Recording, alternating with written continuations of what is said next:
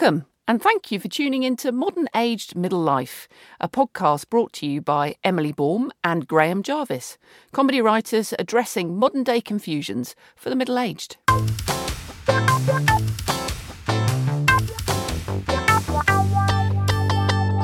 I'm ready. I'm ready. Good. I was born ready. I'm fired up because today, Graham, is a doings day. Today's a doings day. Today is the doings day. It's Okay. to get the paintbrush out. It's see if the power drill's got any charge. I'll have the strimmer going in no time at all. I don't like the way this is going. Never say DIY. I think we might be heading towards that. Is that the one? well, could call it DIY. You can call it a doings day. You can call it tinkering in the garage for a bit. Whatever floats your boat. My mother got the police around when I was found tinkering in the garage. I have told you before. Shut the door. that was my mistake then. Are you into DIY? Do it yourself? Are you happy to get muck under your nails? Um, no, but I do. It's a case of repair, isn't it? Once our loft needed reboarding. automatically you've set the scene Yeah. for a highly challenging, dramatic tale of loft boarding. Yeah, I paid somebody to do it, a builder. He was doing something else, yeah? he was doing something else. Yeah. Making proper money. That's what he was doing. There were issues. He was one of those builders that doesn't really finish. And so there are loads of bits still unboarded. And one bit, as I walked over to inspect it, I nearly killed myself as the board slipped. He hadn't screwed it down. So a year or so goes by, and we can't really use the loft because it's lethal. So I paid a second person to do the loft properly. Mm. And he was obviously into castles and design of weird slopes and ramps. Did he come dressed in ornamental armour when he came to quote for the job? Almost. Game of Thrones t shirt it was then. It was, yeah. he did such a bad job too. One of these slopes was like a trapdoor. He didn't want people to cross the loft, but if you did want to stop anybody going from one side of the loft to the other, you could lift one of the boards, which was attached by a long piano hinge. And I'm just thinking, why? Why? Yeah, that's like something out of a horror film. Yeah. Where people sort of lure people in Yeah. to go up to the loft and they're like, why do you want me in your loft? Ah, But you can't cross the loft because we've raised the trapdoor flat. One day, we had a plumber, a really good plumber, over to service the boiler, which is in the loft. I'm in the office immediately below, and suddenly there's the plumber's leg and foot dangling through the loft. One of these boards that the second person had done had skidded, and he'd fallen partly through the loft. And he said, In my 20 years of plumbing, I've never put a foot through the loft ever. I've never put a foot wrong. Was that what he was trying to say? I think so. I went into DIY Man and did it myself. Hang on a minute. Hang on a minute. You can't just do DIY. This is something that our dear listeners are now identifying that Graham Jarvis cannot just do a job like a normal person. He has to put a cape and a utility belt on the job title. Why are you now DIY man? DIY man. Okay, I'm sorry. I'm DIY gender fluid, is it? That's fine. Either way, it's weird you putting your pants on the outside of your trousers to go and inspect your loft. I've always done that since the police warned me about tinkering. The pair inside and the pair outside. They said that'd be safe. So you ended up going up in your own loft. Yeah, it only took about four and a half months. And then what did you do? Did you actually fix it yourself? Yeah, so the whole loft was boarded and even. Now, this shows you how good a job I did. Even my wife said that is really good because we could keep things up there. Really? Yeah. Because she actually classifies one of her hobbies on Facebook as being chastising her husband for being completely useless. so the fact that she actually took the time to say that you've done a really good job, and, and she Yeah. probably gasped as that fell out of her mouth. I even recorded it just in case she denied it later, but I don't play the recording back in case I imagined it. yeah. What you could do is get one of those birthday cards when you can record a message in it. Oh. So every time she opens it, it says, You've done a really good job, Graham. You've set me off now. Perhaps I'm going to make one of those birthday cards myself. You I can already imagine how to do the cardboard folding bit. Just need a small micro recorder, ah. which I'm sure you could build in no time at all. Well, a love takes me five months, so probably by my great grandson's time. yeah, I think it'd be nice to present that to Jill on her 90th birthday. Yeah.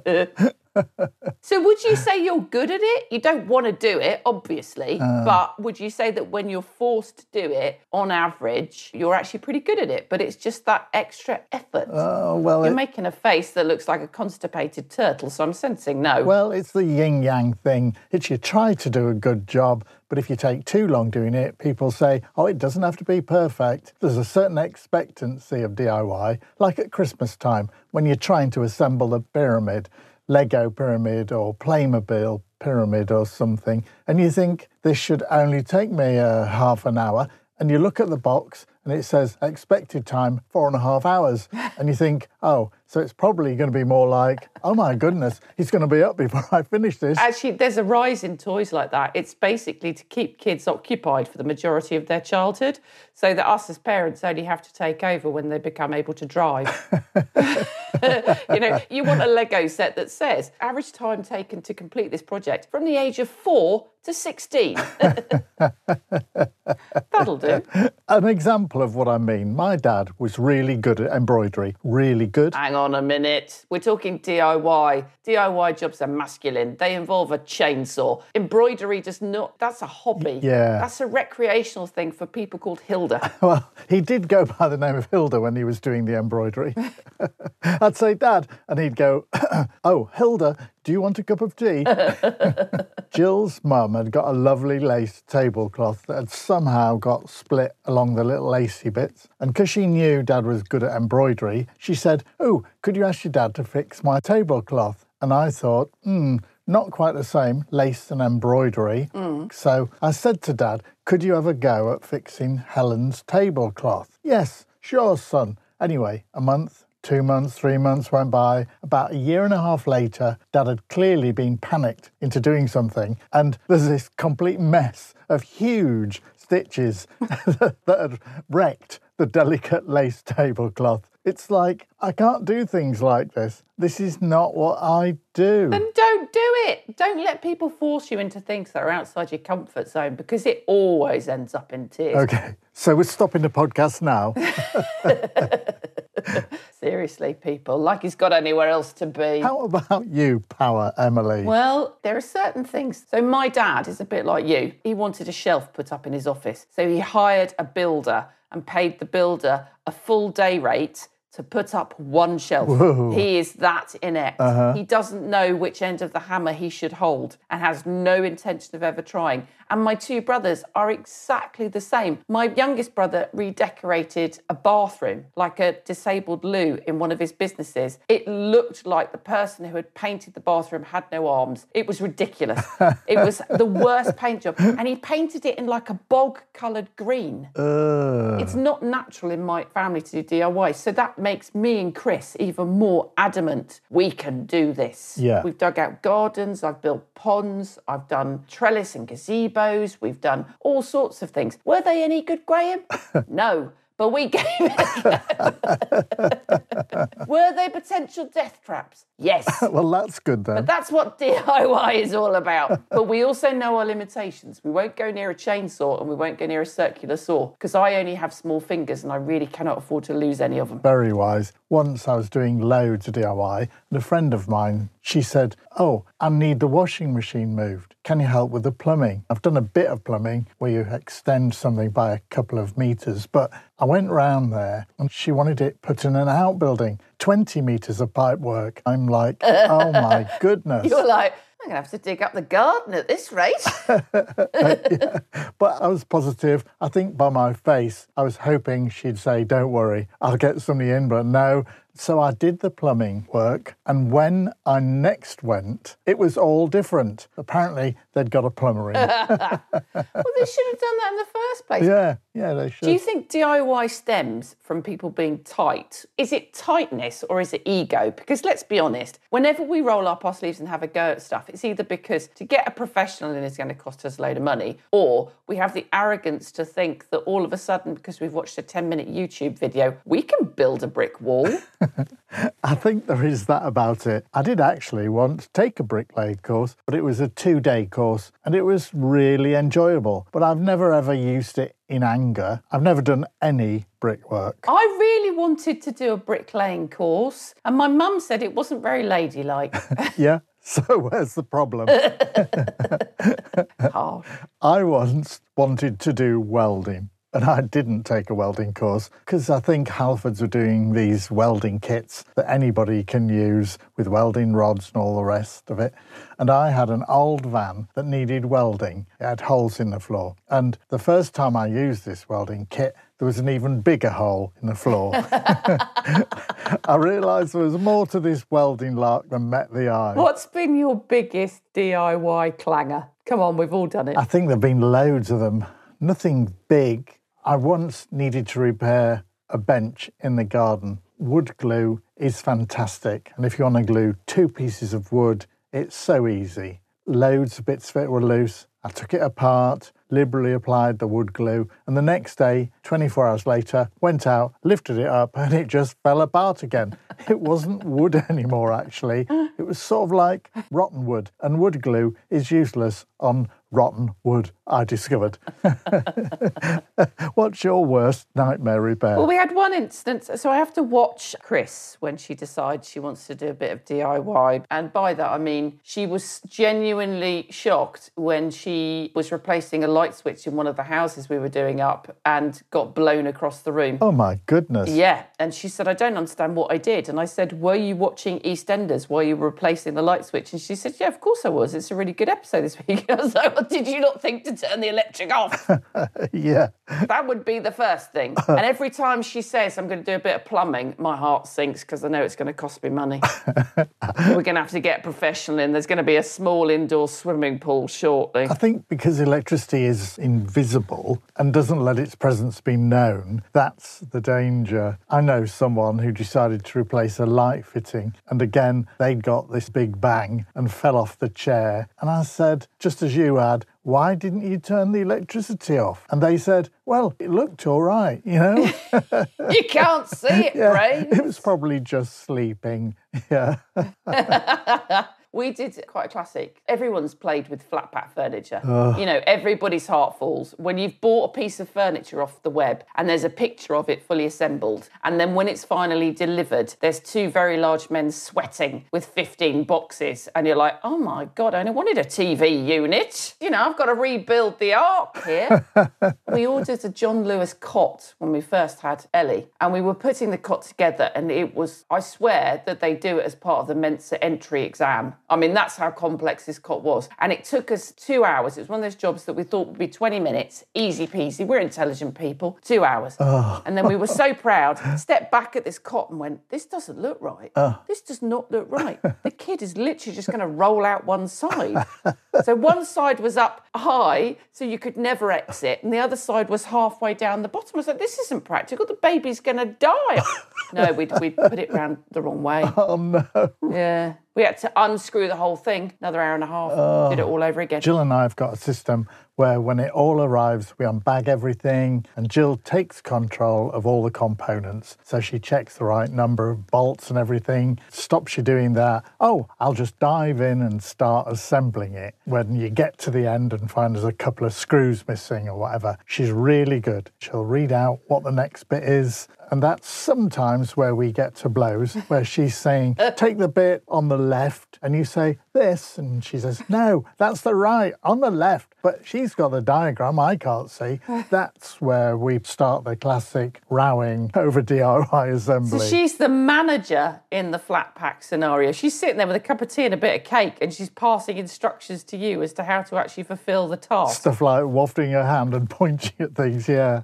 I should caveat there will be foul language used in the next couple of seconds of this podcast. I'm worried. So, for any delicate listeners that are listening, please be warned I will be using the word IKEA.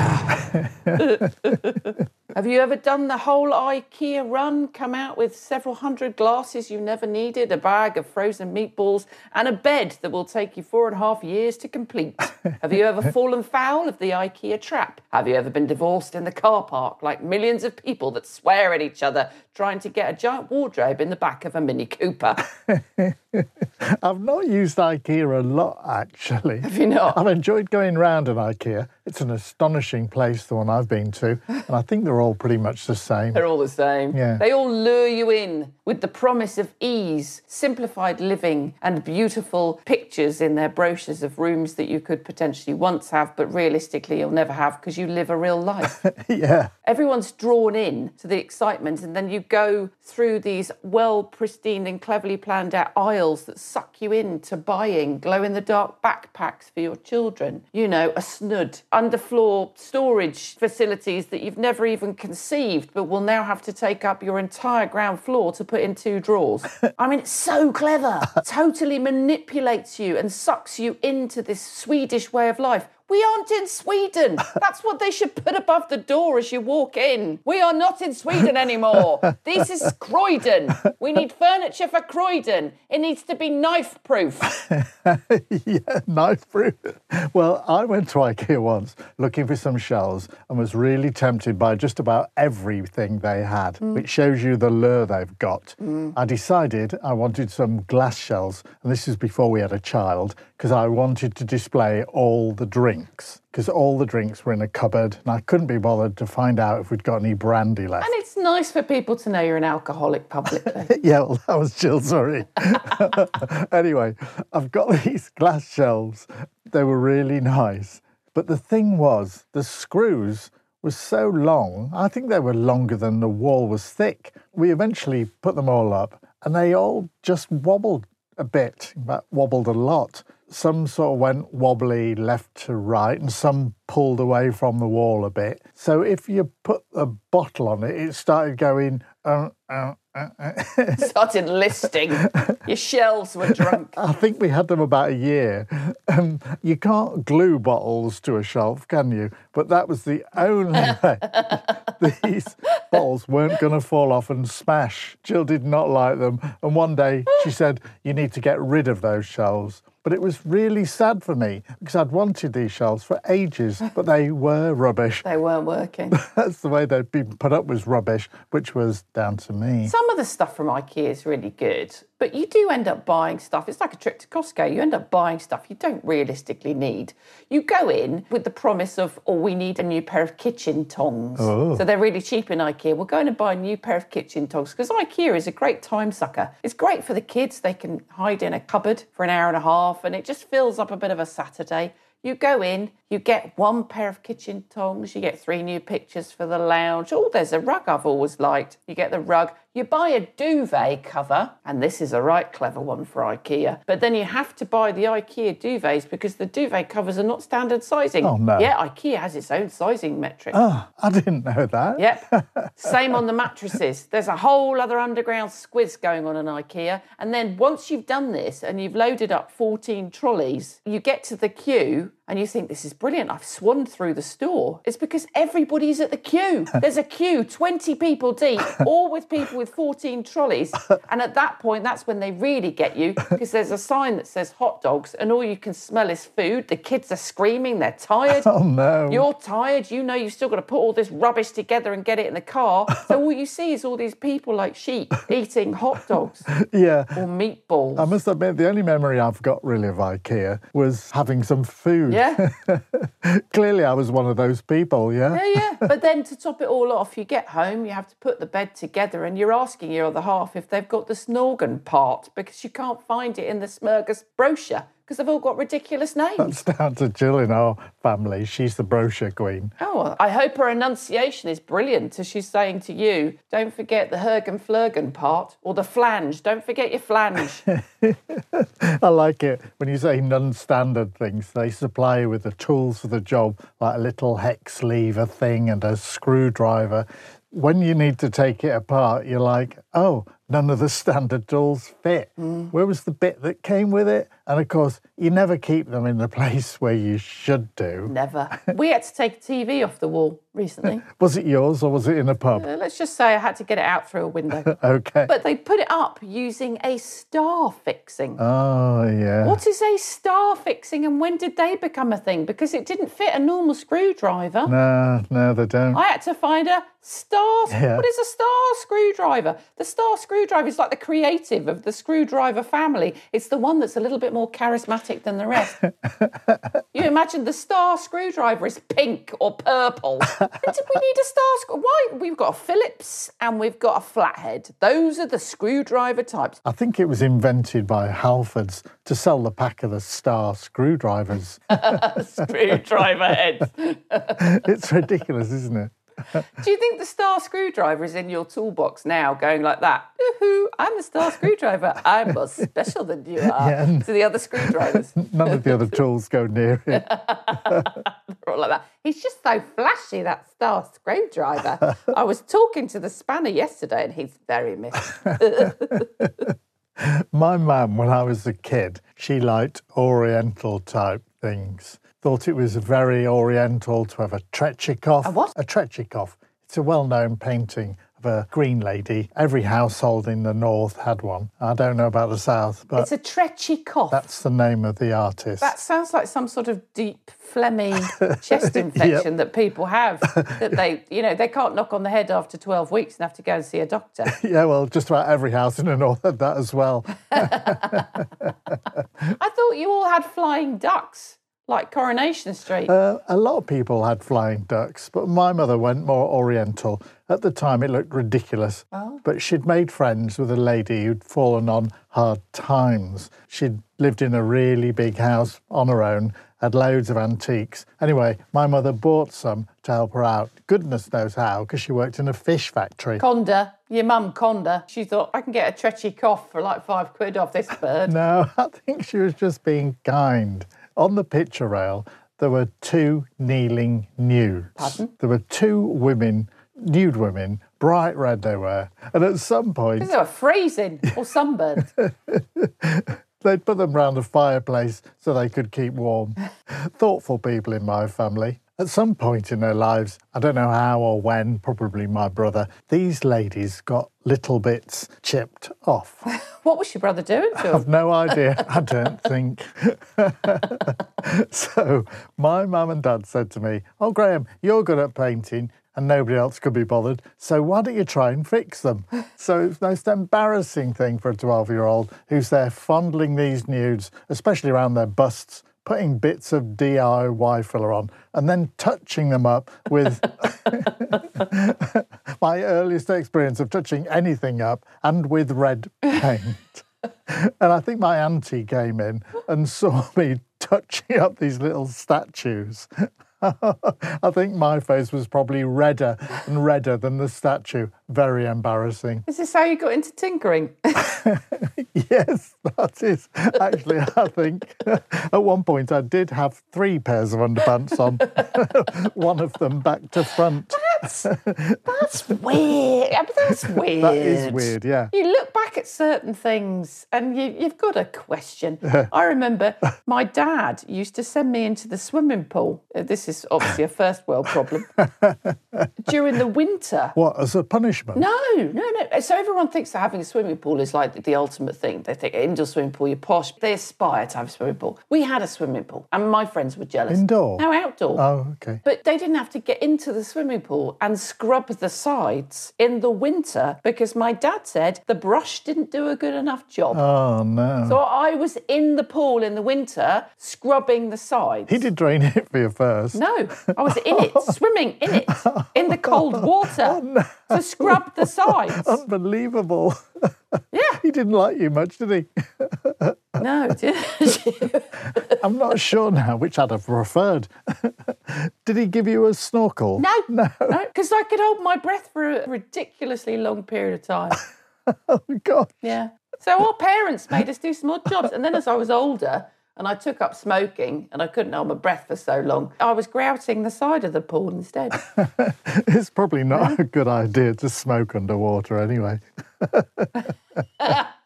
dampens the experience. I would think so.